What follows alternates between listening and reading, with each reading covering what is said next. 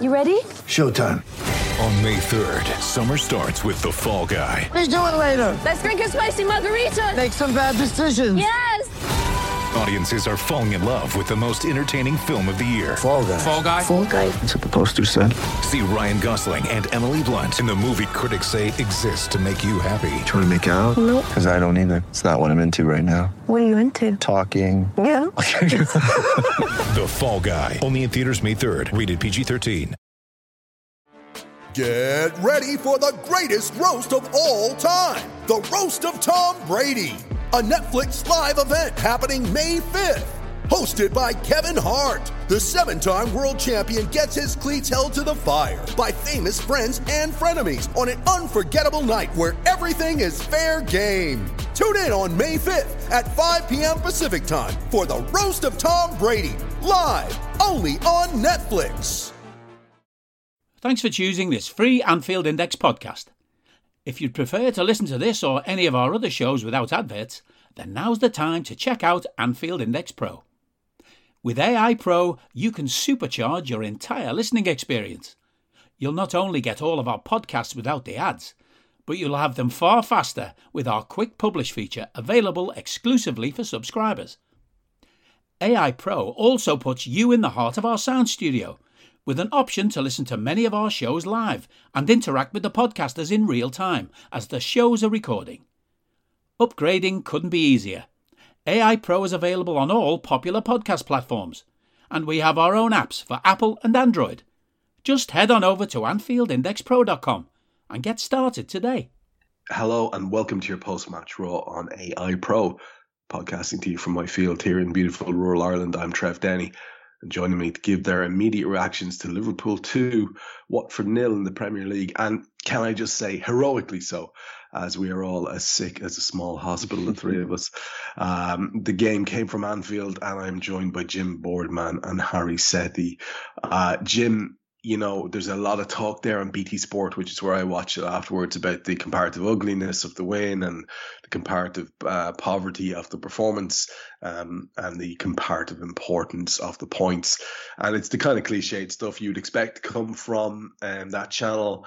But I have the feel overall that perhaps it wasn't quite as bad as uh, as as it was being spun, and perhaps Watford weren't quite as excellent as was being spun. But we've come to expect this, haven't we, Jim? The narrative's always different around Liverpool. It is. It is. It, it, it's always Liverpool's fault when something isn't isn't quite what they want. And you know, you've got Liverpool playing against our. You know, we've had a lot of managers down the years, and Roy Hodgson was one of them. And I think if you were saying what was the most entertaining football you ever saw as a Liverpool fan, you wouldn't probably mention any of his games.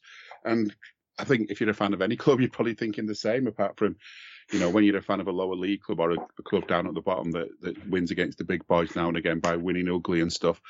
But I mean, the trouble is that that isn't the great kind of football to watch. And I think the fact that there was any entertainment at all is as down to Liverpool as much as down to to Watford. To be fair to them, it's not as bad a game of football from them as I thought it could have been, you know, from Roy. But that's because he's not had a chance to put his own stamp on things yet. The truth is, we've just we've just come back of an international break. We've won again and we did enough to win. And I think I said it last time we played, and I probably said it a few times. There's, there's a thing about Liverpool, which at times we just do enough to win, and you don't need to do more. It's kind of you know we're being economical with our with our skills, with our strength, with our resources, whatever you want to call it. We're doing enough, you know. And if if you need to go into fourth gear to win, we'll go into fourth gear. But if second gear is enough, we'll do it in second gear. And I think that that's the way. You know, that's the way that you win leagues. I mean, don't get me wrong. I'd love us to win six 0 every week, but I wouldn't want us to win six six nil three out of four times and lose the other one and not win the league. So I'm I'm happy enough with this. And yeah, BT don't like us at all.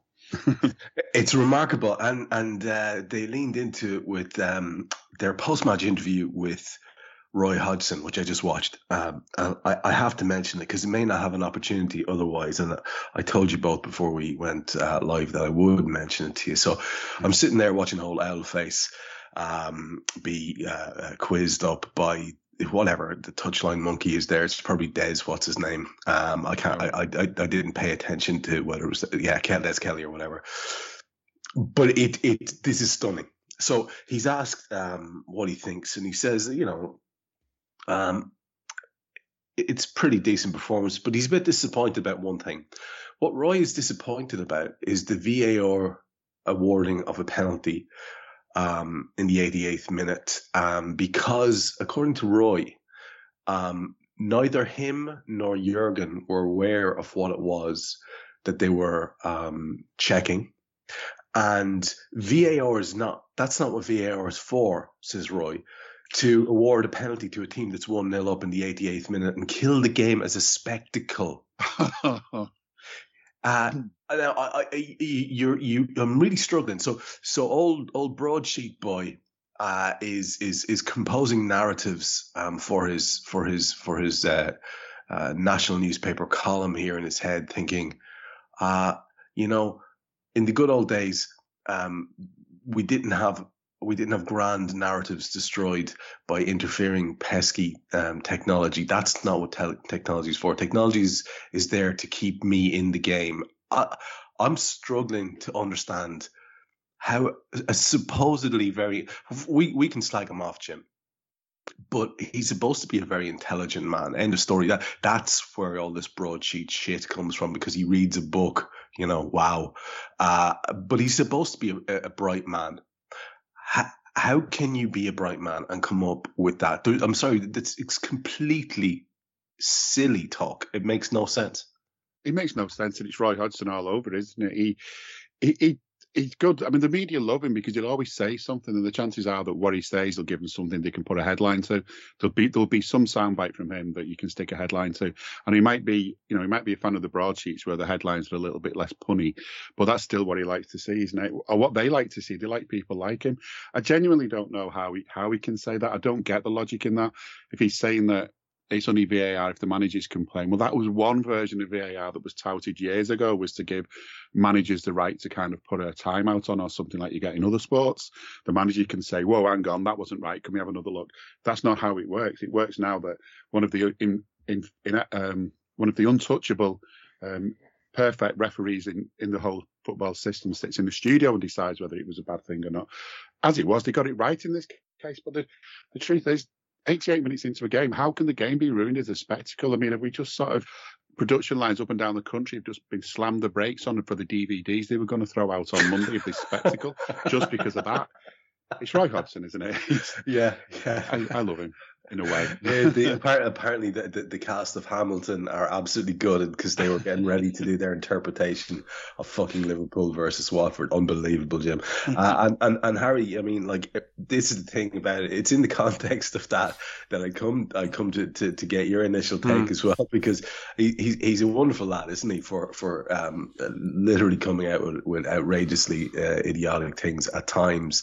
Um, and just to, to, to, kind of lean into this idea that was the narrative that was being put forward that was a, a, particularly ugly performance i stayed well away from twitter because i was very busy following the details of the match which there seemed to be many of and lots of them lots of them positives in terms of the liverpool play.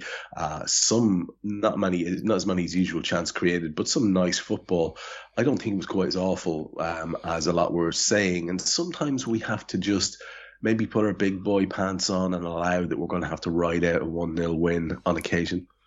Yeah, no, I think I think as Jim was saying, it's yeah, it's it's the sort of stuff that we we got quite comfortable with in the season where we won the title. Um, I think it's it's, it's a it took us a while to get adjusted to. I think when when uh, um, sort of Virgil first arrived, Ali first sort of settled in as well alongside Fab, and then we'd start to see these games where, of course, if everything's working perfectly fine, you know, you might get some of that heavy metal football that I think that the likes of BT and those are still still quite hung up on in terms of sort of that's what Liverpool should be offering you. For for example, they they've they've loved those games this season where we've been involved in really great games, but we had very little control over those games.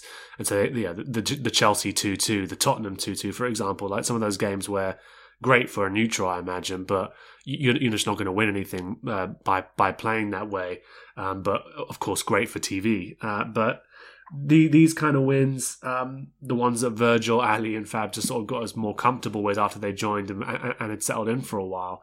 Yeah, it's it's it's it's the bread and butter of of how you win uh, league titles, uh, especially at this time of the season. You know, we've got not many games left to go, a, a packed schedule. We all know how big this month's going to be. I was listening to you speaking to to Jan Molby about it, Trev, and yeah, it's it's it's not necessarily about you know, glittering performances here. I mean, I, I, it's a completely different game, but I often think about how people um, who support other clubs will every now and then they'll just mention how terrible that Liverpool Tottenham Champions League final was, and uh, I just I just always bring it back to yeah, I just don't just don't really care about that. You know, in, in, in, in, terms of what you thought of the overall performance or the spectacle. I mean, we, we gave you the four four. Uh, we, we gave you the four 0 sorry, rather in the previous game. Um, that should have been enough for you. It's all about winning once you get to those stages, and this is the stage of the season we find ourselves in. Uh, it's, it's, it's, a slightly weird thing. I, I thought Watford were well organised, and you can sort of see maybe if they hired Hodgson two months earlier, maybe they would be in with a better chance of surviving than they are at the moment. I think it's a little bit too late for them, unfortunately. Uh, you could also see as well they've got like a, a really talented bunch of attackers there as, um, that they could maybe build around as well if they're going to stay. Um, maybe some of them will leave at the end of the season, but um, yeah, I, I, didn't think they were anywhere near as dangerous as um, as was being made out, and uh, we were we were given another another example of that that we've spoken about in the past, Trev, where um, it seems to be like 20 to 25 minutes is dedicated to talking about a chance that was actually offside. And we just talk about mm. it over and over and over again about mm. how he, he, he, missed, he missed the target. Uh, it, it, went off. It was a good, great chance, but it was offside, so it wasn't really a chance. Um, and it's not like Liverpool, it was off, offside by accident. We play to catch players offside. So it was slightly weird in that sense. But yeah, you get to the end of the game and you're thinking, you know, 14, a 14 point deficit we've turned around. 10 league wins in the spin on the spin, 13 clean sheets in the last 18. Uh, and we're top of the league. And so, really, my focus now is on uh, Big Sean, Big Sean Dyche, and what he can uh, what he can accomplish this afternoon, Trev we are all Sean Dyche for this afternoon. Um, you know, uh, I'm, I'm listening to you there rattle off those stats, and I'm just thinking, yeah, dull, mate, dull as dishwater. This Liverpool team. I mean, it's, yeah, it's I'm sorry if you're not entertained. Yes, yeah, sorry, lads. Uh, you know, uh, I look forward to chatting to you a little bit about some of those Watford attackers in a minute because I'm going to come back to, to do exactly that with yourself to chat about the um, uh, the Watford team and lineup. Um, having listened to you on uh, Rival Recon, uh, Jim, you and I might take a look at the Reds lineup this afternoon. Um, it was always going to uh, have one or two people raising one or two eyebrows because that's just what has to happen between now and the end of the season, especially on the um, first weekend post uh, um, international fortnight when everybody's been traveling. So we'll just take a look, you and I, at the Reds lineup that uh, uh that, that uh, Jurgen Klopp went with.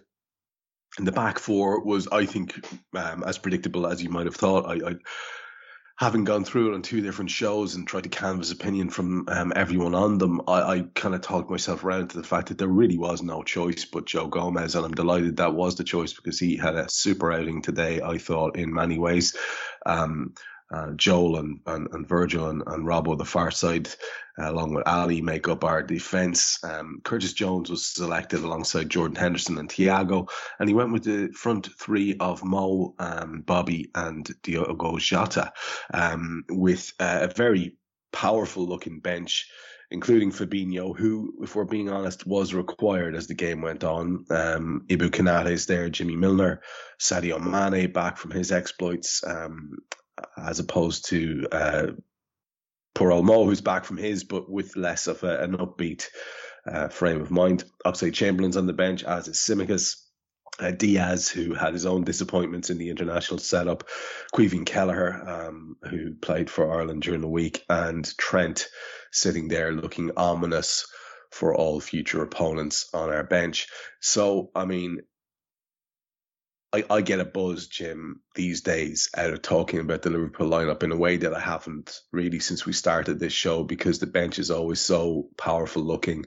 There are always so many options now. It's great. It's really, really enlivening and it's invigorating. In terms of that selection I think the defence looks after itself. There's probably not a whole lot to, to be said about that. But the the choice of the trio that he went with, um, do you reckon Curtis was selected on the back of a reasonably impressive outing for the England under 21s? Um, and given the fact that Fab had to travel, or what do you think was the thinking around that?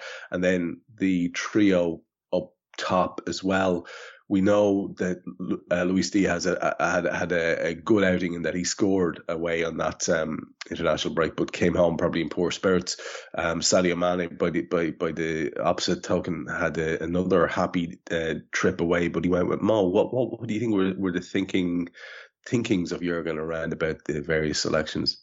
I think it's a mixture of things. I think I think one of the things, although we we do go on about playing one game at a time, when you've got a schedule like Liverpool's, you can't just be totally blinkered and just think of one game at a time. You've got to think what's got to, what's coming up, and of course what's just gone. So the players that have had to travel, the players that have had to play more than others in midweek are going to be maybe not not quite as sharp and not quite as as ready to play as others. Um, but then I think the overall the overall thing you've got now is that you're not having to force anyone. Would would Mane have started despite what's gone on in the week? Yeah, if we didn't have Jota and Firmino available, I think he probably uh, probably would have done. Would would we have forced Trent into action if we didn't have um, Gomez? Maybe. Um, although, can you imagine the, the, the face of the England gammons when they found out that we played Trent after saying he was injured for their matches? That, I would have enjoyed that. I mean, I was like, oh yeah, come on today, you know. But as you say, Gomez played so well that it didn't feel like we missed Trent. And I think something with Gomez is that I think there's times when you wonder is he is he a centre back, is he a full back, and uh, you know when he can sort of he can do both jobs, or is he great at either? And I think today he showed that he can be great at full back because let's face it, that first goal, that that's that cross for that first goal was something Trent would have been proud of, something Robbo would have been proud of, something that you know that, that underlines how much of a good all round player he is. And I know sometimes you think does someone like Joe need to play more games? You know, and he may be the same with Curtis Jones as well. Will he need to play more games? But the truth is, if you're playing for Liverpool, then maybe you don't play every game. But when you do play, it's still a big thing that you're doing. It's still noticeable what you're doing. If if if you're more if you're more bothered about an international career, then maybe you don't want to be a fringe player at Liverpool because maybe you won't get games. Personally, I don't think anyone would would pick maybe I'm biased because of my lack of patriotism, but I don't think anyone would pick an international career over a career as part of what Liverpool are at the moment and what they're doing. So yeah, Jones, I think he, he, he didn't have his best game today, and he does that sometimes. I think he's still young, he's still learning, and the more we can give him these chances, the more we can give him the chance to make mistakes that he'll learn from, the more you know, the more he'll learn, the better a player he'll become. The, there is a really good player in there. Yeah, let me let me, maybe, let me know, jump in. Let me jump in there, Jim, yeah. because pe- people will be listening to that, and it's it's going to be it's a bone of contention because you you know you know what what online fandom is. Mm-hmm. It's totally totally different to the experience that you and I have um, going back before there was any such interactivity possible. Hmm. Um, uh, it's just a different, different thing, and it's very immediate. So no doubt there will be all sorts of uh, outrageous um, takes on on on Curtis Jones. So just I wouldn't mind just getting a take from you as a man who's watched quite a few generations of Liverpool teams now. Do you do you, you sound quite certain about that? You do believe that there is as you say, a player there that there's that there is a, a, career to be had for Curtis Jones in this Liverpool midfield going forward.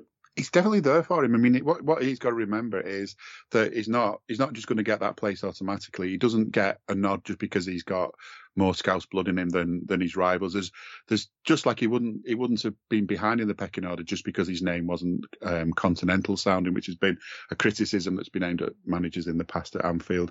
He's he's a local lad he, he wants to do well for the club.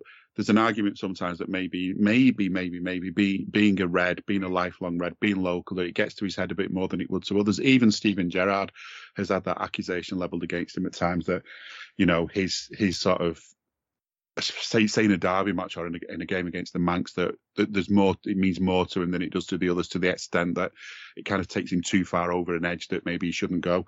Um, I'm not saying that's the case with Jones, but it does play on his mind. I think there is a player in there. That's not to say he'll make it because it's down to him to put the work in, take the chances when he gets them, listen to what the boss tells him, listen to what the other coaches tell him, put things in practice in training. But yeah, there's definitely a player there. I mean, his chance that he had today that went over, he's not the only one. You know, um, he's, not Fab. He's not. He's not Fabinho. He's not.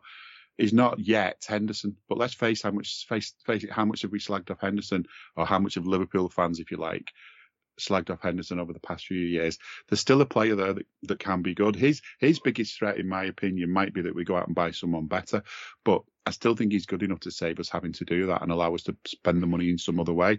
But of course, you know, nobody's perfect, but he's still young. There's still time for him to come into it. And I, I, honestly think even if he doesn't make it at the Reds, that it'll be because eventually the time comes when we say, right, you're not you're not quite up to the standard because we've got such such quality around you, such quality in your way, and maybe he moves on to another club. But I still think there's a Premier League player in there, even if it ultimately doesn't end up being as a Liverpool player.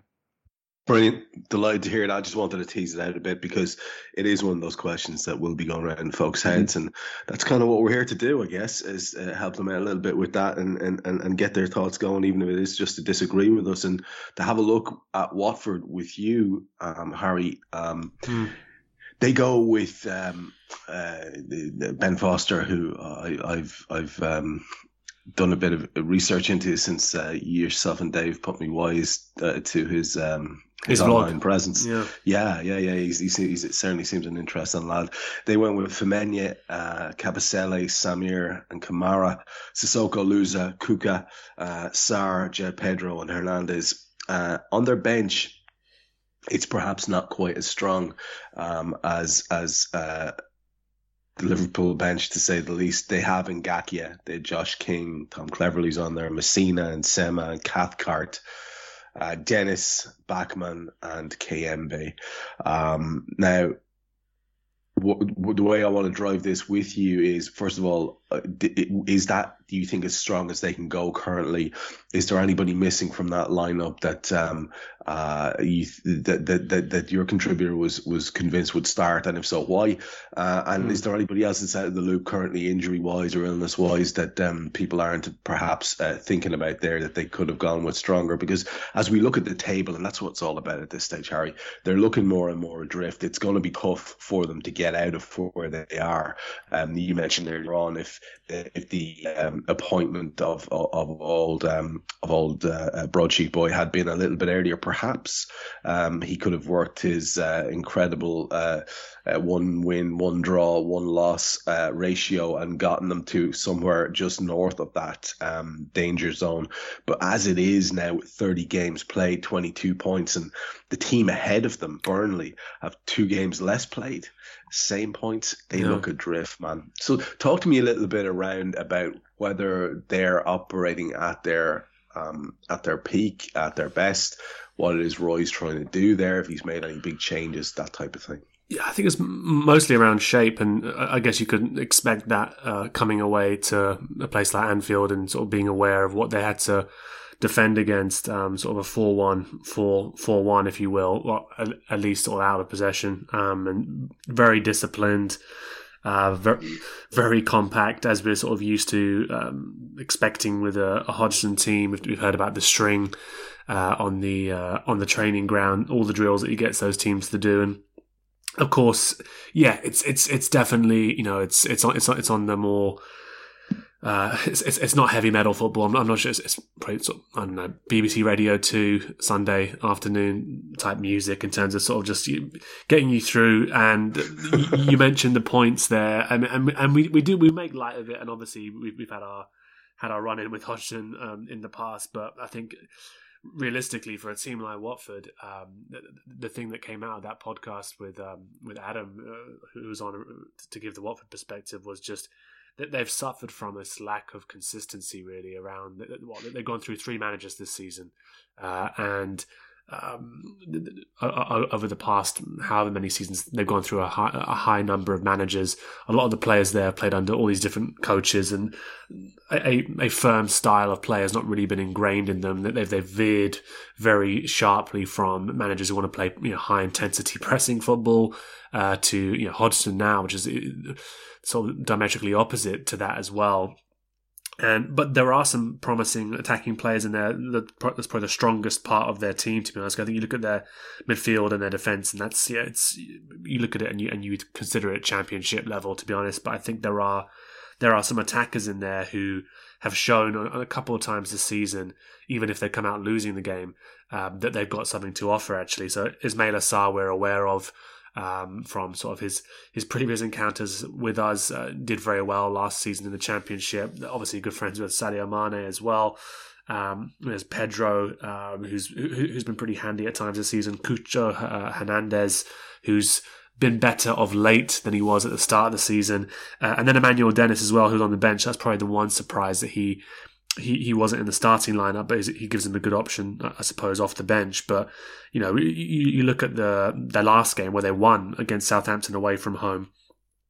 Cucho Hernandez scored two goals in that game, but they lined up differently. I think it was a 4 3 3 with Dennis, Pedro, and Hernandez up top. And they, they do combine very well at times uh, when they're counter attacking. You could see it at times today that they are pretty handy in terms of you know quick combinations. They're fast. They seem to have a good understanding between them. Uh, and yeah, against a side that was less sort of formidable defensively, I think yeah you, you, could see them causing teams trouble. And of course, they are the ones who who saw off uh, Ole Gunnar Solskjaer in the end at Manchester United with that with that performance. Uh, I think it was four one, wasn't it, earlier in the season? So they they they do have something about them. I just think that the foundations have been like they've been flawed throughout the entire season, and they've just not been able to to keep the goals out. So I think at this stage, especially because Burnley are winning this afternoon as well, so it's it's going to be it's going to be tough for them. As as much as I would like uh, our friend Frank over at Everton to to do them a favour. Yeah, we are no longer all Sean Dyche. Um, uh, what what is five minutes, Hari? I believe. What? Oh. I wasn't aware. I wasn't aware. Five minutes. Five minutes is all it took for uh, for um, for City to, uh, to to to to get ahead against Burnley. Apparently, this is just coming in as we as we're recording here now, and uh, the comeback you know, will be all the more sweet. Trev, that's the thing. go on, old gravelly worm voice. Let's go. That's all we want. Anything like that would be great. But you know, to be honest, uh, probably the most likely thing now if they're one 0 up is that uh, that goal adva- difference advantage possibly could be uh, less of a factor at the end of it. So let's let's be realistic too. Um, you know, let if if we if we go on and get into the details of this game, more more of the narratives will uh, will pop out as we go. Look, it's very tempting. It always is to spend a lot of time chatting about Stuart Attwell because he's not the greatest, is he? Um, and there's a very interesting thing that we're going to have to talk about in relation to Stuart Attwell later on. So let's save it for that because when he does blow the whistle, to get the game going, Jim, in the first half, we have a sort of a tokenistic effort after only a minute with uh, a Mo Salah half volley after a Robbo corner eventually kind of broke his way. Um, we're trying to put them under pressure from the start. It looked like um, I got a great kick out of Joel Matip having one of his little tantrums with the captain, um, who, who, let's be honest, look, Jordan's a great lad, but one thing he's very, very good at doing is telling everybody else what they should have done. Imme- immediately after uh, uh, something's happened, Jordan will always have an opinion about why you fucked up and you should have done something different, and he'll be very loud about it. So to see Joel handing him his arse on a plate because Hendo was quite panicked in possession, and instead of just simply playing the way he was facing or whatever, he just, you know, he just looked fra- uh, frazzled and, and, and Joel wasn't having it. Um, five minutes, there was a Samir ball over the top. Sarr half volleyed uh, over from outside the box. Now, in past matches, we've seen that type of effort go in.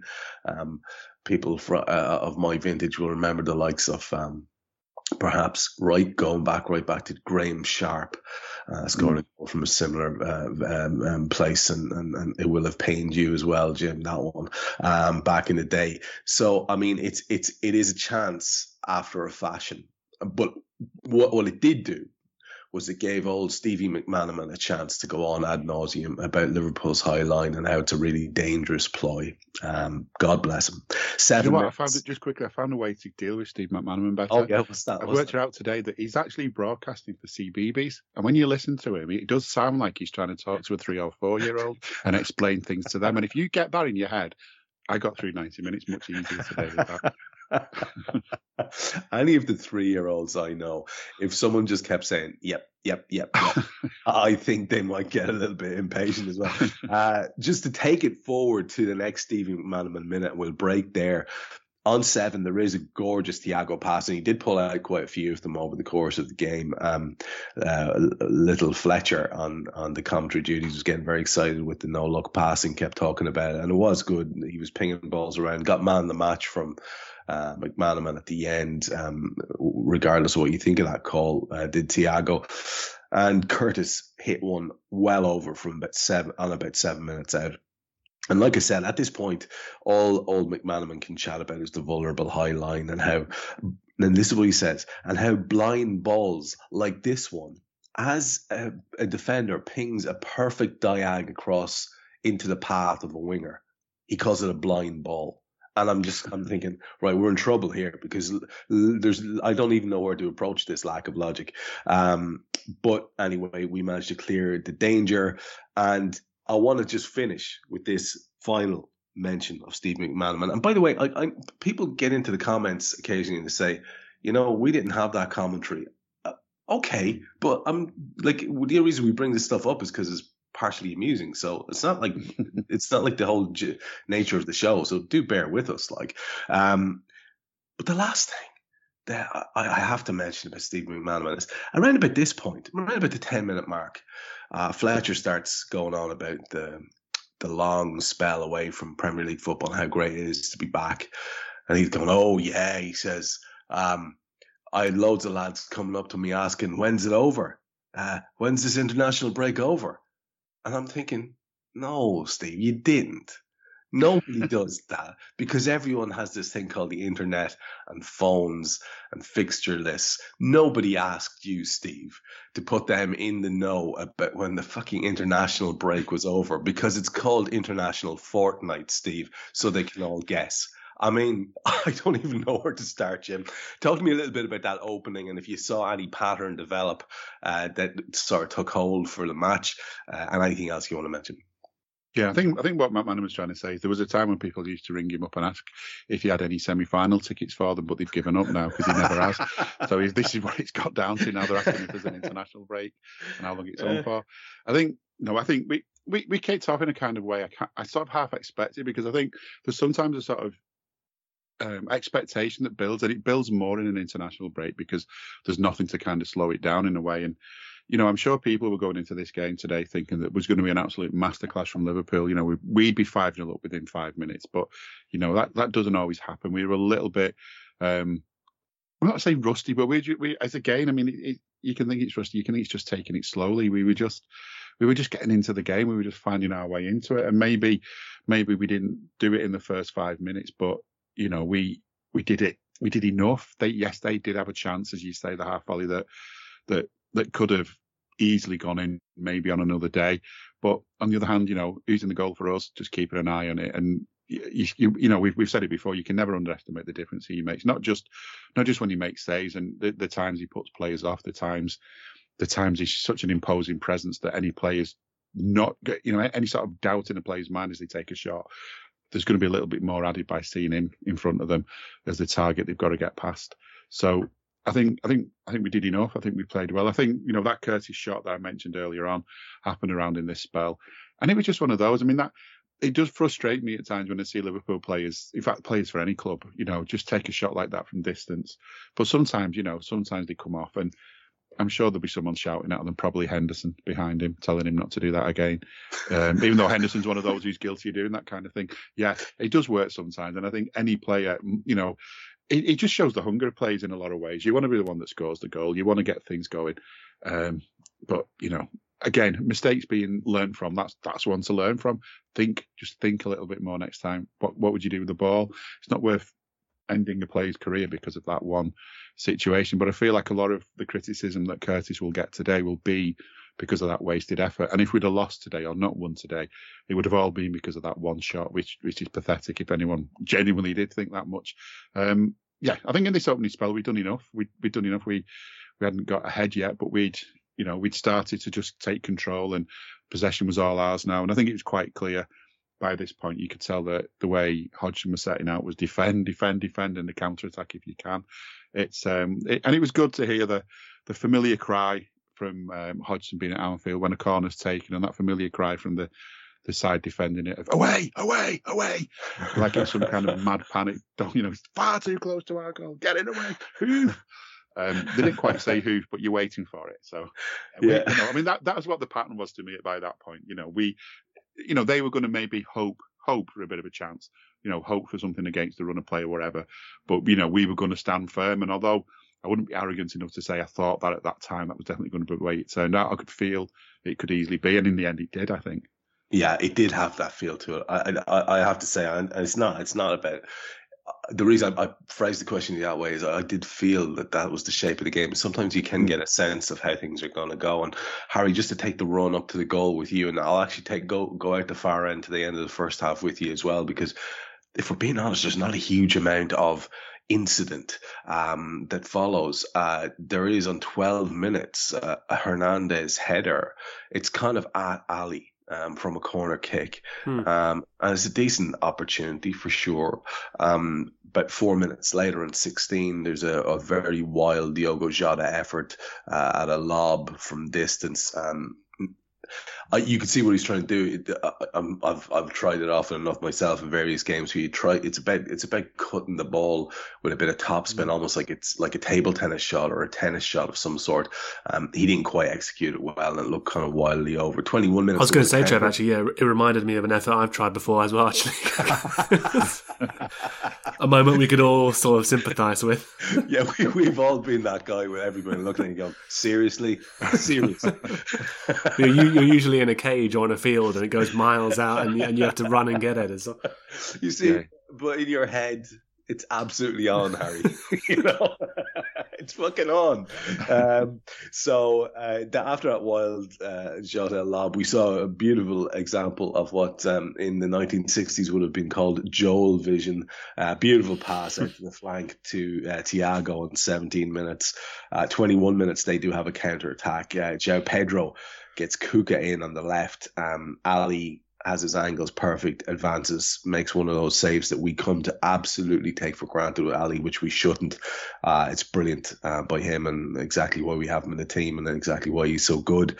Um, and within seconds, I think it's 30 something seconds, we've gone up the far end and it's 1 0.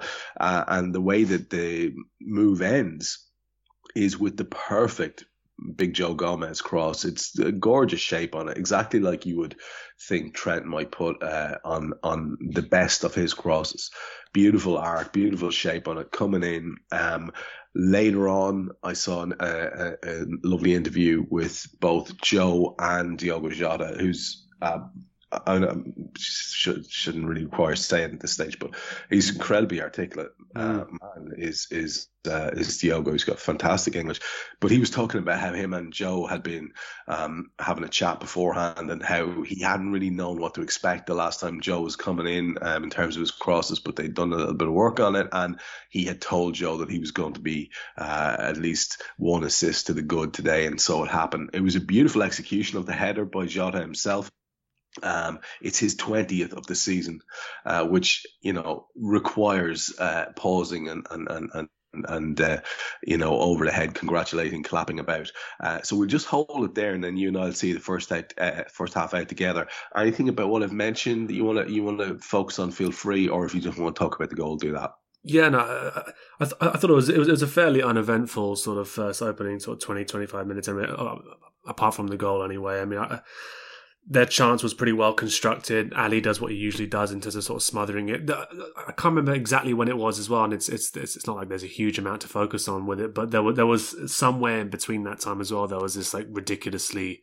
Uh, gorgeous uh, pass from Thiago as well. Um, that I think uh, Curtis blasted over afterwards, but that was just yeah, that was probably the perfect example of one of those no look passes that you can do where he fizzed it into Curtis and, and took out about four or five players in it anyway. Um, Sure Hodgson enjoyed that considering how well how well set up they were and how sort of that, that pass just cut straight through them. Um, but the, the the goal itself, yeah, I mean there was a, there was a great tweet on it by the uh, Grace on football who she does some great writing about um about football across all the leagues, but uh, she'd mentioned that Jota is the most 90s striker in the Premier League since the actual 90s. And you're just thinking about sort of uh, his, his all round game. And he, he does a lot of the pressing that Firmino used to do for us, um, sort of at, at his best, but effectively he's just a fox in the box poacher, uh, and it's crazy how you can just have these games where he's barely in them really. Maybe his touch looks like it's a little bit off. Even the link up plays maybe not at its best either. Um, and then he just pops up and he just he just comes to life in the box when he when he sniffs there's a chance to be had. And uh, for for somebody so small as we, as we've seen in the past, his ability in the air, and we, we even saw it for Portugal. I think during this break, just how, how effective he is with his head. Um, and yeah, it's a beautiful cross by uh, by Gomez, as you were saying. He's sort of manifested it. They've been speaking together about that, and uh, yeah, lovely little glancing header. And I suppose if if you are yeah if, if you if you are in, in, in Hodgson's camp, you, you would be very upset by how simple that goal looks. But I think it's, it's just a good example of good delivery, and then a striker who you know is is just capable of turning those chances into gold really for us. And it's what 20 uh, I think 14 goals in, in the league this season I think I think that makes him the second highest goal scorer in the yeah. league at the moment so we've got the top two with Mo and him as well so yeah it's sometimes goes under the radar. I think it's, it's, good he's got his own song now, uh, and he, yeah, he feel, feels very much a part of this team as well. Given how he sort of displaced Bobby at this stage in certain games, uh, but yeah, just, remarkable. I think we often we spent time thinking about how are we going to replace Firmino because you know he does all these things that are so unique to our system and make us tick, and then we more or less have sort of uh, switched him out of the side now for quite a while with uh, Diego, who is just, um, or Diogo rather, who who, who is just a, a poacher. Really, it presses like mad, but is a poacher, uh, and it's it's it's worked a treat. Yeah, and when you think of a lineup that probably has Diaz in it as well, or Sadio is yeah, very yeah. most inventive, or Mo back on top, um, you start to feel the pinch less about about the absence of Bobby. But you know, I thought he had a good game today. Did actually Firmino, um, and to take the first half to its conclusion, you talked about remarkably little incident. There's even less after the goal. I mean, there's still half of the half to go, and um, really all that happens is there was a lovely move in 29 minutes, which ended with another fantastic Thiago ball uh, in. This time, Sissoko got there with a really well timed slide tackle just ahead of Robbo, who was bearing down and goal. That led to a corner, and from that, Joel was penalised for as far as I could see, no reason for going for a header with Hernandez, and there was a clash of heads. I think that's why the free out was given. Um, and from then on, we got to see headband Joel, which is uh, you know a little bonus. Uh, it's always enjoyable. Um, it's not quite headband Millie, but no. we'll take it. Um, you know, 37 minutes. Then there was another Jota effort, this time saved at the left hand post, and Joe Gomez picks up a yellow on 45 as they broke. Um, and he's a bit far up the field to be bothering, to be fair. But anyway, uh, requires very little conversation because it didn't have an impact in the game going forward, I don't think. Um, that's what I mean when I say very little incident, Hari. Uh, and just maybe to reflect on the half as a whole, then, just in summary, um, you know, when you look at the match stats, it's probably more in the second half we start racking these up because I'm just looking at those match stats and, you know, it looks like a typical Liverpool performance 20 shots. Now, only three on target, granted, 74% of the ball, 707 passes there, 259, uh, 84% of those accurate. Um, you know, that type of thing is, is, is very, very typical of the way that we play uh, and the type of overall um, uh, match figures that we get. I have no concept what the XG is because I don't have somewhere uh, open there that I can read that. Um, but you know, it, it, maybe maybe that's more a reflection of the second half and what we started to do a little bit better in terms of maintaining control of the game because it was actually a little bit underwhelming uh, that we didn't go on to maybe assert our authority a bit more, having gone ahead. Yeah, I, I, I just think it, it looked like what it was. Right, it's it's, it's an early kickoff with uh, players on our side. Um, let's face it, who are they're all internationals, and they've they've they've come back having played games where there were lots of stakes on the games in which they were playing. Some got the outcome they wanted, some didn't. You know, you got Mo coming back. I wasn't too surprised that Mo had such a subdued game, to be honest, given uh, another you know, joyous extra time and penalties that he had to go through um, against uh, against Senegal and sort of the way in which that game ended up playing out for him as well. So I wasn't I wasn't too surprised that his touch was off, and of course he's uh, with Ramadan starting as well. I'm guessing both him and Mane and a couple others are uh, in the process of fasting as well. So I wouldn't be surprised if that, that takes them a little bit of time to to balance that out as well. And um, Watford don't have that problem, right? Yet the players on their side are not coming back from international break necessarily. so um, yeah, it, wasn't too much of a surprise to be honest, Trev. No, to be fair as well, uh, you know, uh, um, it's it's hard to not be aware, just in case people seem uh, hear hear occasionally that you know, or there's a keyboard tapping, or whatever. It's hard not to be aware of what's going on. We're trying to trying to not pretend as if it doesn't matter and assume that uh, City are going to just win five 0 against Burnley, but. I, I, my, my attention is drawn away. I'm going back to look at Watford and their comparative fight or lack of fight, and and Burnley still have two games in hand over them and could, if they were to win both of them, um, get themselves into a situation where they are uh, out of bother. So, you know, if you can hear me, Sean Dyche, get your finger out of wherever it's lodged. This is ridiculous. Uh, going on to the second half, uh, Jim, with yourself, uh, where, like I say, there's certainly more incident to talk about.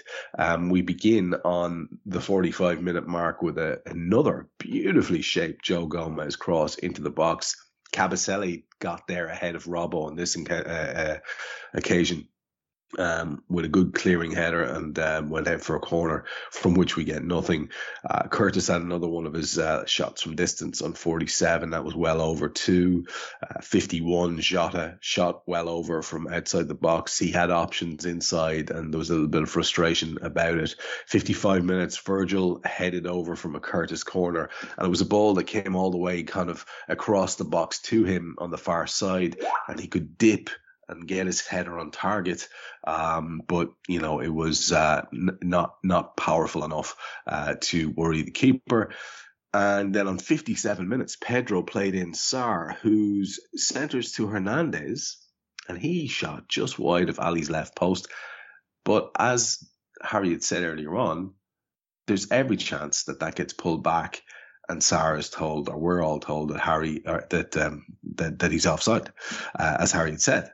Um, but that doesn't stop it being replayed a million times and, and, and them getting the benefit of the um, the, the close run thing um, because reasons. 58 minutes. Um, Hernandez picks up a yellow for pulling back Joe Gomez, leads to a free on the right hand side. And from that free on 59 minutes, Jota has a free header just over the top from a really good Henderson delivery. And credit where it's due, uh, often be uh, picking up on Hendo doing the Hendo cross, which just it, it can often be a bit of a blind, just um, uh, dinked in thing. This was a nice delivery and uh, good contact made by Jota, but it's over the top. And I'm going to finish on the 61 minute mark with you, where it's our man and Jota again just couldn't quite get there from another Hendo cross.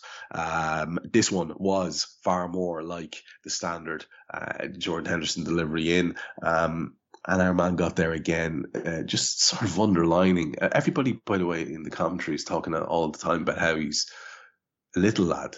He's not that small. Um, but they seem to make out like he's a midget uh, who, who's doing really well to get up in the air and challenge with these lads. He's just very, very good technically in the air. Talk to me about that opening sort of a chunk of that second half and. You, you see where I was going. What I said earlier on to Hari, would it's not like maybe turning the screw in the most dramatic way possible, but we are certainly more authoritative, and we are creating a bit more in over the course of this second half. Yeah, I think um, I think the halftime break sometimes as well gives managers more of an opportunity than than we realise. How the coaches maybe just to get little things across, little tweaks, little little changes, little bits of encouragement, little bits of um, admonishment, maybe if it's needed for some of the players on what they need to do better. They also know that maybe they're on borrowed time in terms of how many minutes they've got left in the game because chances are they're 15 minutes away, um, 15 minutes away from being replaced by one of the other amazing names on the bench. So I think it, it does start to change things. But I think if you get um, if you get looking at if you get looking at what's what's happening this sort of this spell of the game, it's just that is that just like little sense that yeah, there's always a danger from any team playing, no matter how well you're playing, that they're going to get a lucky break or something's going to work out for them. You know they're gonna they're gonna pull one back. And I think maybe maybe we were starting to sense that ourselves as well because you don't want to you don't end a game like this where you've been in control so much and end up going out one one. So we started to create more of the chances, looking for the chances, and and trying to take the chances. And I think what's interesting about Jota, maybe maybe they're thinking he's not very tall because to be fair to them, they've had Peter Crouch on duty with them today at BT Sports. Maybe those lads have just spent too much time next to Crouch because just about anyone will look small after they've been spending time with him. so I'll give him that. I'll give him that this time. But the but the truth is, they actually they actually shared a stat about Jota, which maybe they're trying to make out it's remarkable because they're trying to make out that he's a short ass. But he's got the most headed goals in the Premier League this season, apparently. So he's I think he's ten that he scored from with the header, which I mean. You'll have to take my word for that in whether I remembered it properly and whether they'd even got it right in the first place. But that that says a lot about him. He's that kind of player. He can get up and get above defenders, and sometimes your height doesn't even matter that much anyway, because it's about it's about getting your run right, getting your jump right, you know, and of course having a great cross to actually work with as well, which which is what he's had today. Um, it, you're not going to score every time you try, no one is, but the fact that you keep trying means you, you're increasing your chances of doing so. And I think, you know, the more we're doing stuff like that and the less we're doing the sort of long distance efforts that aren't going to go anywhere, the more the more we're going to win games. Um, it was. I mean, it, it, it, was again. We we just continued what I said in the first half. Really, I was surprised in Watford hadn't actually tried more to come out. But then you remember he's the manager, and you think, you know, I think his game plan, even when you're down, is to say we'll just we'll defend, we'll counter when we can, we'll hope for a set piece. Um, and I think, in all honesty, the set pieces aren't going to be a good thing for Roy to score from because he's not got his big lumbering plays that he would like to have, you know, to sort of muscle around in the set piece in set pieces in the box. So I think I think, yeah, it, it, the the thing we talked about in the beginning of the game was continuing, but just that little bit more from Liverpool, maybe moving up a little bit in, in the gears, but not a great deal. Um, and again, that bench they're waiting to come on and just make the difference, which inevitably it will. You know, you invoked the um, the great man, the great broadsheet man, and Jimmy Pierce has put a few quotes.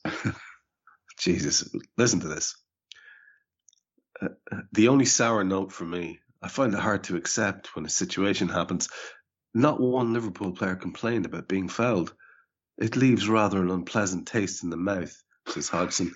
He continues. He continues.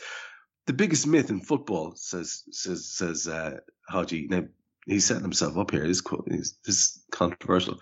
The biggest myth in football is that refereeing decisions don't change games the players were bemused he gave that penalty. Christ. Mm. Oh, yes. Yes, I'm sure they were bemused as to why a rugby tackle would result in a penalty. I was going to say, had he actually seen the replay by this point? Because he's admitted he hadn't seen it when the VAR was being done. He, there's no, there are no big screens at Anfield, so you, there's no way he could have seen it unless one of his assistants got an iPad out, and you can't imagine Roy Hodgson's assistants having iPads. you know, they've, they've, still got a BlackBerry that they can't work out why it doesn't work anymore. So, you know, he won't have seen that penalty incident. It was a rugby tackle, you know, which I'm sure we'll come to, but it's one of those. I mean, you should, if you've got any complaints, it should be with your defender.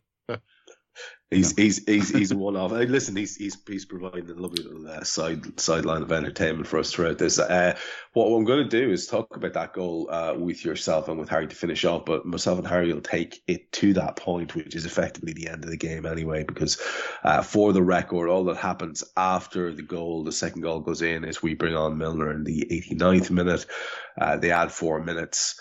Uh, there is a Jota run where he slides in Sadio Mane really late in the game, but Foster got out to his feet. Mm. And of course, we did have the delight of the Liverpool top of the league chant, even if it didn't last that long. However, Hari, to build up to the point of the um, uh, match where we, we can talk again about something um, particularly exciting, which is, of course, uh, a goal and, and, and all the various incidents around it. Uh, we do kind of change things a little bit by bringing on Fabinho for Curtis. And, you know, like Jim said earlier on, you feel a little bit for the kid because it, it didn't quite happen for him. And obviously, Fab is is is, is going to come on and, and, and look good because he just is the best at what he does. And anyway, it did start to have an effect because within a couple of minutes he was lofting a ball in. Mo was heading it over. Sadio Mane comes on then for Mo, who goes off uh, looking less pissed off than usual, which uh, I suppose uh, might be a fair indication of a bit of self awareness because he hadn't had a good afternoon. Um, there was a lovely Alisson ball into Ro- Roberto Firmino's feet.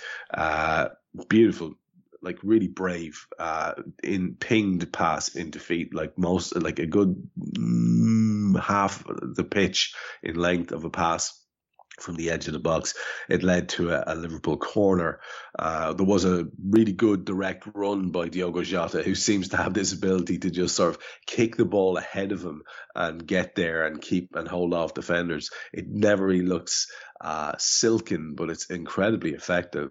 Um, but it did, unfortunately, on 73 minutes come to nothing. 75 minutes, there was a really nice cutback by Joe Gomez and left foot clip ball into the penalty area. It travelled across to where it was intended to, which was Robbo. We've seen Trent do this a million times, but again, credit where's Joe, Joe Gomez doing it beautifully there. Um, Robbo's volleyed cross, he helped it on first time, went right into the danger area in the six yard box, but the, the keeper got there they bring on a, a trio of substitutes, uh, Cleverley King and Dennis for Pedro, Louza and Hernandez in 76 minutes. Uh, it has no impact. 78 minutes, there's a, a, really good move where Sadio has a shot blocked and again, lots of people pissed off at him because there were other opportunities. Uh, we saw crazy Jordan Henderson ball across the back, uh, which put us right in the bother for a few minutes, but uh, it was recovered a great chance on the break, completely ballsed up by a terrible Thiago pass, which you know was atypical on the day um, into Sadio Mane's feet. It was just really badly uh, executed pass, which is so unusual for a lad who'd been pinging around world class passes all afternoon. That was 83 minutes, and it's, it's kind of at this point, Hari, where the tension's starting to build up because you know I think it was Jim was saying it as well. You're starting to think it could be one of those where they get something back, and then you know it's obviously very very uh, has a tremendous import, uh, a draw as opposed to a win. Uh, but we get to the point now of this uh, penalty incident. I, will bring in both of you, and I'll start with yourself. The the way that it goes is that Armand Kuchet basically just he's falling. He grabs onto uh, Diogo Jota's waist um, he's falling into him, leaning into him right there deliberately. He grabs him around the waist. Uh, it's a perfectly executed rugby tackle that we've you know seen a million times in that sport, uh, and takes Diogo Jota out of it. Um, so, what, what here's what I find remarkable about it: the decision is started is looked at by VAR. Now, here's where I, I I'm at a loss. Why can they not just say, uh, listen, Stuart Little, you've missed a clanger there. It, the most deliberate penalty, the most uh, uh, unquestionable decision ever. Mm. Um, point to the spot, please, there, Stuart. Cheers. But instead, they send him to toddle over to the monitor to see if his interpretation matches with theirs. How could it fucking differ? Yeah, uh, it, it, it seems to have changed this season where it's it, the VAR is even more deferential to the referee it's um, themselves, yeah, which right. is which doesn't really make sense because uh, I, I, think in those situations it's I don't understand why it's not fine. You got you got you got a working relationship with somebody, and they just they just ping you on the pitch and say, oh by the way, sure you've met, you missed this. He, he rugby tackles him. It's a clear penalty. There's there's no need for you to come over and check it. It's a clear penalty. Like and you, you just give that d- decision. I understand when there's occasionally, you know, marginal cause, more subjective cause, and, and, they want to give the ref a chance to have a look at it. But in, in, in those instances, it's, it's almost as stupid as that whole offside rule, right, where we just keep playing and uh, asking uh, people to sprint back and defend even though someone's miles offside. Uh, that seems to really annoy everybody, especially especially Virgil. So, yeah, it was. It, I mean we are we are not rookies here, Trevor. I mean, we, have I've spent years watching uh, the this art performed to um, yeah, distilled to an art form by uh, Martin Skrtel and Dejan Lovren over the years. I know I know right. what it looks like, and um, so I was like, oh, okay, yeah, that's that's a, that's a clear penalty, um, and uh, there, there was no bitter taste in my mouth, Trev. I was I, I was I was happily um, you know uh, looking forward to that penalty, was wondering who was going to take it. Um, yeah, there was nothing contentious about it, to be honest, was there? no. I was, I was just glad Yeah. that we had a chance to settle our nerves, and if, if anyone's going to uh, step up and settle our nerves in this Liverpool squad, it, it's, it was sort of fitting that it would be Fabinho, wouldn't it? I think I think so completely. Uh, The guy is is a, is such a leader on in this team. And Jim, just to bring you in on it, I saw uh, Dave Hendricks saying I, I, I, of the of the dispatch. He says, I believe that's the uh, that's called the, the Van Dijk technique penalty. You know, and he's right. You know, it's just uh, it, it, it it was it was it was uh, beautifully struck. And to be fair, rarely does Steve McManaman get stuff right, but he was talking about the variety of penalties that we've seen from uh, Fabinho, and it's it's not like he's just got one thing that he does. He really does seem to just take each situation on its merits, and he's just battered that one into the top corner with fierce power because uh, this was not a penalty to miss. You know what I mean? Can you Uh, imagine and how bitter the taste would have been, Trev, if it, if he'd uh, gone for the Panenka? Can you? oh my god, the taste in poor Roy's mouth. Veritable bile, I think. Uh, and, you know, so so so it's it, it's uh, there's a lot to enjoy, as Hari said, uh, uh, Jim, in the execution of that penalty. The fact that it's the man himself doing it, because those kind of moments. You know, they. It's not that he needs the confidence or anything like that, but they they all build and they give a, a, a player more self possession and, and and as he's such an important player for us, uh, he can't have enough highlights in my in my opinion. No, no. I mean, there was a lot of um, apart from the VAR, and obviously, you know, how on earth the VAR spotted that. What an amazing, uh, what amazing technology we have that you can find such a microscopic, difficult to spot incident in a penalty area during the game. I mean, I'm convinced that, that when this happened with Skrtel and stuff all the time, that I think there's almost like a, a lack of bravery from referees that it's quite easy to say they didn't see it, you know, that they didn't notice. It's part of the rough and tumble in the penalty area. I mean, you know, we need to. The amount of times players are getting fouled in penalty areas at set pieces, it's un, it's unbelievable. And, and nine times out of ten, if a foul's given, it's to the defending side, even even though both sides are just as bad as each other at doing it. But that this, this was as blatant as it comes. And of course, in a way, I was glad Mo had gone off because it was one of those situations where you think if he'd still been on, he probably wouldn't have scored it. Would have just like, you know, we, we could end up with a ruined Mo if we're not careful here. So it was good he'd gone. But then I did wonder, would he be able to bring Milner on to take it? Just for a moment, I thought, you know, Milner's been our main penalty taker for a while. Um, up until recently, when he was playing fairly regularly, would take them. I was thinking, will he bring Milner on just to take the pen? I don't even know if you can. I know you can if you've um, had your goalkeeper sent off. You can bring his keeper on, but I don't know if they could. But who needs him? Who needs him? Um, I actually feel more confident now, and I think I think Fab should actually be our main penalty taker now. You know, just quietly take the job off off Mo, quietly take the job off Jimmy, um, make him our penalty taker because, as you say, he's got such a repertoire. He's scored seven goals this season, but from the spot, you know, I mean, I was thinking he's not going to do. You can't do the Panenka again. You cannot do that. The goalkeeper's got to be wise to that to that happening. Um, and the penalty he took was the kind of penalty that it was textbook. You take one like that, that height, that that much power. It doesn't matter if the goalkeeper dives the right way. He's probably not going to save it. It's one of those ones where they say they could have had two keepers and they wouldn't save it, etc., Yeah. etc. All those cliches, and they're they're, they're there for a reason. Uh, before I'm gonna I'm gonna finish with yourself in a minute, um, um, Jim, and come back to you to wrap the show up completely. I'm gonna go to Hari for his final thoughts in a second, but just before we do, there is a, something that you touched on there, and it's to be a, a talking point, so we might as well just just touch on with yourself there briefly. I think that's ten games now that no goal from open play for Mo Salah. Um, and you know, you, you just mentioned the idea of of uh, you know how that a missed penalty there certainly wouldn't have been a good thing. Uh, is it a reason for caution? Like, I suppose it's really interesting because he's sitting like clear, and it has been clear at the top of the Premier League scoring charts on twenty for quite a while now. And like I say, I think that's ten games without a goal from play.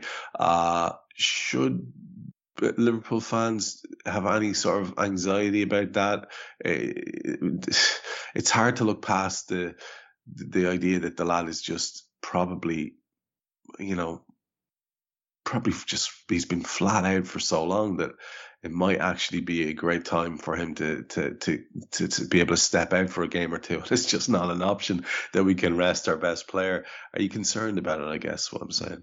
I'm not that concerned. No, I mean, I think as long as we handle it correctly, I think we know what he's got. We know what skill he's got. You don't lose that overnight. And, and why is he not scoring? Maybe in some cases he's just been up against players who, who know how to avoid letting him into those chances because we've seen him do some amazing stuff. There's times when he doesn't need teammates almost because he does so much himself, but he does need teammates. And maybe, maybe at times he's just not getting quite the service he wants off there. Maybe it's just not, not quite, not, not quite gelling. It could be sort of the fact that he's he's he definitely had some kind of an injury at one point this season, which maybe he's not fully over. He's, he's had, I mean, his head's going to be messed up with what's happened to him internationally. I'm sure that that sort of thing doesn't happen when you're as patriotic as he is and not have an impact on you.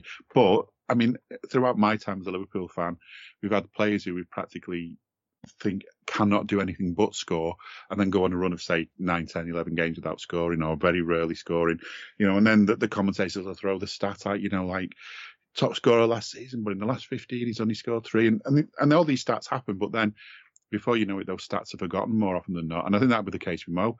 I don't think he's he's gone off the boil. I mean, the, the situation with the contract won't be helping either, I'm sure. So I just think, you know, I'm not worried, but maybe, um, I mean, maybe it's, it's tempered some of those angry calls for FSG to give up the club and sell it to Roman Abramovich or whatever people were saying because they can't get a new contract for Salah. You know, we've got to get him his contract and he will come good again. You know, we, you know, and this is the thing. This is what we were saying a few months ago, though. All joking apart, we were almost on the verge of saying people's heads will need to roll if Mo doesn't get a new contract. So we're not, you know, certainly not at the stage now where we think, oh well, maybe we can let him go. Then, um, if that is the case, I actually have faith that Liverpool will know that's the case and he'll be let go quietly, like we've done so many years, so many times in the past with players. But I just don't think we're there yet. I think, you know, we, we you know just just got to stay faithful, just sort of keep the faith with him, keep behind him, keep supporting him. Because the first time he scores a goal from open play, he'll probably score another one within ten minutes. I hope you're right. And I, I brought it up because I've seen one or two people whose opinions I respect. Actually, one or two, one fella actually just um, positing the notion that perhaps the contract was an issue and that if he wasn't quite coasting, that maybe he just wasn't quite on it in the way that he would be mentally or whatever. So it's it's it's definitely going to be going around there as a topic conversation. So worth bringing it up. I'll be back to you, Jim, in a minute for your final wrap up thoughts, and I'll get yours off you now, Hari. Like I mean, overall, anything you want to um, uh, go back to or pick up on that we've uh, we've not really done in detail, or just your overall assessment of the performance, and then as you finish, do let folks know what's coming up for you during the week. Mm. No, not particularly. I mean, I think it's. Uh, I, I, often find it funny whenever you know there, there's sometimes these these early kickoffs or these games um, at Anfield where like opposition fans come and chant, you know, "Where's your famous atmosphere?" And you, I actually thought the atmosphere was was pretty good today, uh, despite some of the anxiety towards the end. But um, I, I suppose the point is, you know, we, there are many gears that we could go up. This was the first game back after you know, a big international break where loads of players have been away playing uh, quite important games for their countries. Um, sort it was sort of as a little bit rusty as I expected, to be honest, and so I'm not left too d- disappointed by it. And I think with with the defense how it is at the moment and how locked in everybody looks, I was never too worried that it was going to be anything other than a win. So yeah, it's you know those stats we mentioned at the start. You know, 10, 10 league wins on on the spin and thirteen clean sheets in the last eighteen in all comps. I mean, you you can't really, uh, you know, stick up your nose at that. I think I think I think that's that's that, that's a really impressive return, uh, and it's just uh, you mentioned it as well. You look at the bench, and it's just I, I've never seen a bench that looks that strong for for Liverpool. So the fact that we're going into this period, this this month, that's going to be so intense and so important for us, with that quality of squad with people um, now back, no international break in sight, and we can just get everybody uh, you know, properly rested and sort of rotated and um, back in again. That's really exciting. So yeah, I thought it was a, a nice run of the mill win. Great to see us uh, back on top of the league again, and hopefully, I, I mean, just um, big halftime team talk for Sean Dyche, of course. But um, yeah, I think it's it's it's it's great that we've managed to pull ourselves back into this position. Really, I think I think it really does warrant a lot of a lot of praise to get ourselves back to where we are right now and, and fighting neck and neck with with City. Uh, and in terms of what's coming up for me next, um, I, I, think I'll be joining joining yourself on Raw after uh, the Benfica game midweek, and then also. Yeah, there's um, the rival recon coming up ahead of uh, that, that small encounter over at the Etihad. Yeah, it's just it's just getting really boring at this stage, isn't it? Uh, Mm. a, a remarkable, remarkable high intensity stuff um, coming up um, for all of us here. And do pay attention to whatever Hari's pulling out. Uh, always worth your time. And as he alludes to there, uh, Dicey is going to have to pull even more than one finger out. Apparently, it's now two 0 uh, and that will mean City are back uh, ahead on the top by a point. Um, yeah, and you're correct. It's uh, yourself, myself, and Carl will be on for Benfica uh, during the week, uh, and then I think you're making a hat trick, Hari, with the City game uh, with Dave too. Mm. So uh, look forward to uh, those uh, games and chatting to you then. And Jim, just get your final thoughts as well um, anything that you want to pick up on that we didn't really maybe emphasize or just some general summary thoughts and uh, if you've got any uh, podcasts or bits of writing or anything else on the go that you want to let people know about Yeah, I think I think one thing we do quite a lot on here, and I feel we we need to do it. We kind of need to be that voice. Is we kind of um, respond to hashtag LFC, the social media uh, fan base, if you like. That you know, not every. I don't mean everyone on social media, and people who are listening to this know the kind of people I mean. You know, the ones who look for the, they seem to look for the negatives all the time. Who seem to think the world's about to end, and you know, and it's very hashtag LFC to sort of to be thinking that after going top of the league, albeit for a short time, because maybe Sean Dyche maybe won't get that half time talk right. But we went top of the league, we won. We've we've gone top of the league after people had written us off at Christmas because we'd lost a couple, you know, we dropped points here and there. It's this this is an excellent Liverpool team that are fighting for a title, fighting on four fronts as it goes, you know, for this as BT call it unprecedented quadruple, which, you know, isn't everyone in the unprecedented quadruple at some point in the seasons anyway? yeah. Um, so we're in, you know, we're, we're, we're having an amazing time, and to come out of a 2 0 win with yourselves at the top of the table and to be thinking of anything negative really as your main takeaway from a game says a lot about the hashtag LFC element, if you like. I won't I won't give them the real hashtag. Is it LFC family? I'm not sure. Anyway, um, oh that no, the hashtag is FSG out, isn't it? But you know this this this side of the of, of being a Liverpool fan isn't what you know. This is the side you want. You want to see us winning. Yeah, you want to see us winning six 0 But you know what? That pint will taste just as sweet after the match, whether it was a two 0 or a six 0 You know the, the the the papers will look just as good tomorrow if you look at the league table. If Sean Dyche does do that favour for us. But the thing is, in the end, as much as we're sort of you know, hoping that other people do us favours. We don't actually need anyone to do us a favour. If we carry on as we have done, winning, we've won the league. Now, obviously, there's that that slightly bigger match to come that's going to decide it. Really, we win that game against City. We've we've basically it's in our hands to win the league. If it turns out it was just a step too far, the truth is, for the second season out of three, we've really pushed them. I mean, one of the, one of the seasons, sorry, more than the second one. But so you know, how many out of the last four have we come close? We had a bad time because of COVID. Other than that, we've just been so close, and we're keeping it. We're keeping it going. Um, yeah, if Salah's, if it turns out Salah is on the decline, which I doubt, I feel that we've got a setup at this place that will make sure we don't feel any really bad ill effects from that because we'll have people coming in to replace him. We're already seeing signs of that, as we've said today, as you two pointed out with Bobby. Um, Jota's of making us prepare for the departure of Bobby in a, in the best way possible by by taking over from him in many ways and scoring the goals. It's it's good times. I'm enjoying it. We've got we've got a cup semi final. We've won a cup. We've we've got European matches ahead of us that are amazing to, to, to look forward to. It's it's a good time. Um, and again, as you both mentioned, as we've said today, we've got a squad that can do it because we've not just got Klopp's not just got problems picking which of his best eleven players to use for a given match, you know, and which ones to rest because of the next match that might be coming up. He's got a problem, I think, now thinking which ones to stick on the bench as well. We've got that many good players. There are going to be players who are disappointed because they aren't even going to get into the match day squad because once everyone's fit, you cannot put all the good players into a match day squad. We have that many, and that's something to be glad about. Um, in terms of podcasts, well, I've had this weird non-COVID COVID thing for the last couple of weeks. I'm a bit behind, but I'm hoping it's on its way out. Although I feel like I've been saying that for the last couple of weeks. Um, in which case, as I've just shown, I can now talk without coughing. So that's a good sign. So maybe I'll get some podcasts sorted soon because you know there's always something to talk about with this club, and at the moment, in my view, it's always positive. So let's keep it that way.